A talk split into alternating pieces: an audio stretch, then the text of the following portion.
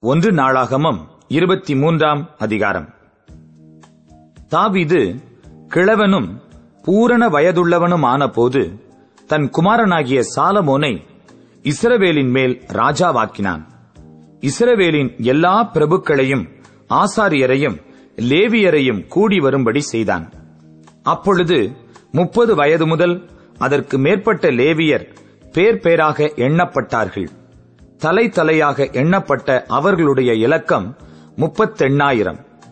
அவர்களில் இருபத்து நாலாயிரம் பேர் கத்தருடைய ஆலயத்தின் வேலையை விசாரிக்கிறவர்களும் ஆறாயிரம் பேர் தலைவரும் மணியக்காரருமாயிருக்க வேண்டும் என்றும் நாலாயிரம் பேர் வாசல் காக்கிறவர்களாயிருக்க வேண்டும் என்றும் துதி செய்கிறதற்கு தான் பண்ணுவித்த கீதவாத்தியங்களால் நாலாயிரம் பேர் கத்தரை துதிக்கிறவர்களாயிருக்க வேண்டும் என்றும் தாவீது சொல்லி அவர்களை லேவியின் குமாரராகிய கெர்சோன் கோகாத் மெராரி என்பவர்களுடைய வகுப்புகளின்படி வகுத்தான்.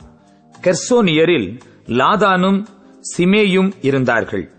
லாதானின் குமாரர் எகியேல் சேத்தாம் யோவேல் என்னும் மூன்று பேர். இவர்களில் முந்தினவன் தலைமையாயிருந்தான். சிமேயின் குமாரர் செலோமித் ஆசியேல் ஆரான் என்னும் மூன்று பேர். இவர்கள் லாதான் வம்ச பிதாக்களில் தலைமையாயிருந்தார்கள். யாகாத் சீனா எயூஷ் பெரியா என்னும் நாலு பேரும் சிமேயின் குமாரராயிருந்தார்கள். யாகாத் தலைமையாயிருந்தான். சீனா இரண்டாம் குமாரனாயிருந்தான். எயூஷூக்கும் பெரியாவுக்கும் அநேகம் குமாரர் இராதபடியினால் அவர்கள் பிதாக்களின் குடும்பத்தாரில் ஒரே வம்சமாக எண்ணப்பட்டார்கள்.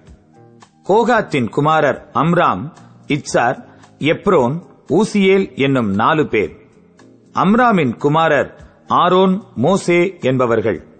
ஆரோனும் அவன் குமாரரும் பரிசுத்தத்திற்கு பரிசுத்தமான ஸ்தலத்தை என்றைக்கும் பரிசுத்தமாய் காக்கிறதற்கும் என்றைக்கும் கத்தருக்கு முன்பாக தூபம் காட்டுகிறதற்கும் அவருக்கு ஆராதனை செய்கிறதற்கும் அவர் நாமத்திலே ஆசீர்வாதம் கொடுக்கிறதற்கும் பிரித்து வைக்கப்பட்டார்கள்.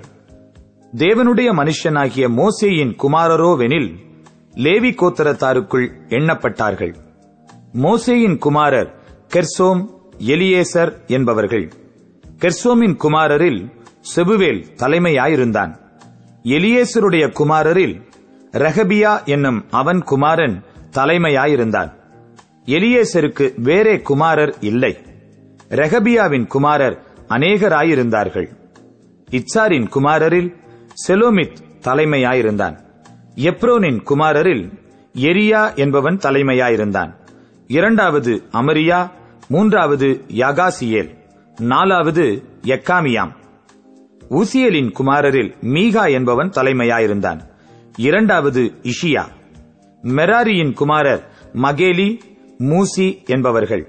மகேலியின் குமாரர் இளையாசார் கீஸ் என்பவர்கள். இளையாசார் மறிக்கிற போது அவனுக்கு குமாரத்திகளே அல்லாமல் குமாரர் இல்லை. கீசின் குமாரராகிய இவர்களுடைய சகோதரர் இவர்களை விவாகம் பண்ணினார்கள்.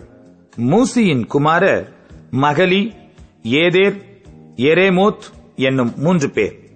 தங்கள் பிதாக்களுடைய குடும்பங்களின்படியே பிதாக்களில் தலைமையாயிருந்த லேவி புத்திரரின் பேர்டாப்பின்படியே தலை தலையாக எண்ணப்பட்ட இருபது வயது முதல் அதற்கு மேற்பட்ட இவர்களுடைய சந்ததியார் கத்தருடைய ஆலயத்து பணிவிடையை செய்தார்கள். இஸ்ரவேலின் தேவனாகிய கத்தர் தமது ஜனத்தை இழைப்பார் இருக்க பண்ணினார்.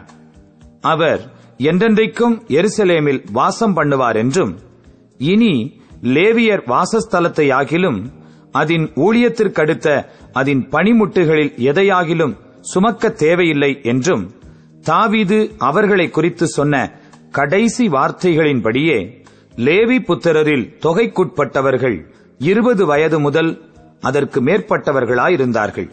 அவர்கள் ஆரோனுடைய குமாரரின் கீழ் கத்தருடைய ஆலயத்தின் ஊழியமாய் நின்று பிராகாரங்களையும் அறைகளையும் சகல பரிசுத்த பணிமுட்டுகளின் சுத்திகரிப்பையும் தேவனுடைய ஆலயத்தின் ஆராதனை கடுத்த வேலையையும் விசாரிப்பதும் சமூக தப்பங்களையும் போஜன பலிக்கு மெல்லிய மாவையும் புளிப்பில்லாத அதிரசங்களையும் சட்டிகளிலே செய்கிறதையும் சுடுகிறதையும் திட்டமான சகல நிறையையும் அளவையும் விசாரிப்பதும் நாள்தோறும் காலையிலும் மாலையிலும் கத்தரை போற்றி துதித்து ஓய்வு நாட்களிலும் அமாவாசைகளிலும் பண்டிகைகளிலும் கர்த்தருக்கு சர்வாங்க தகன பலிகள் செலுத்தப்படுகிற சகல வேளைகளிலும் இலக்கத்திற்குள்ளான அவர்கள் தங்களுக்கு நியமிக்கப்பட்டபடியே எப்பொழுதும் அந்த பிரகாரமாய் செய்ய கர்த்தருக்கு முன்பாக நிற்பதும் ஆசரிப்பு கூடாரத்தின் காவலையும் பரிசுத்த ஸ்தலத்தின் காவலையும்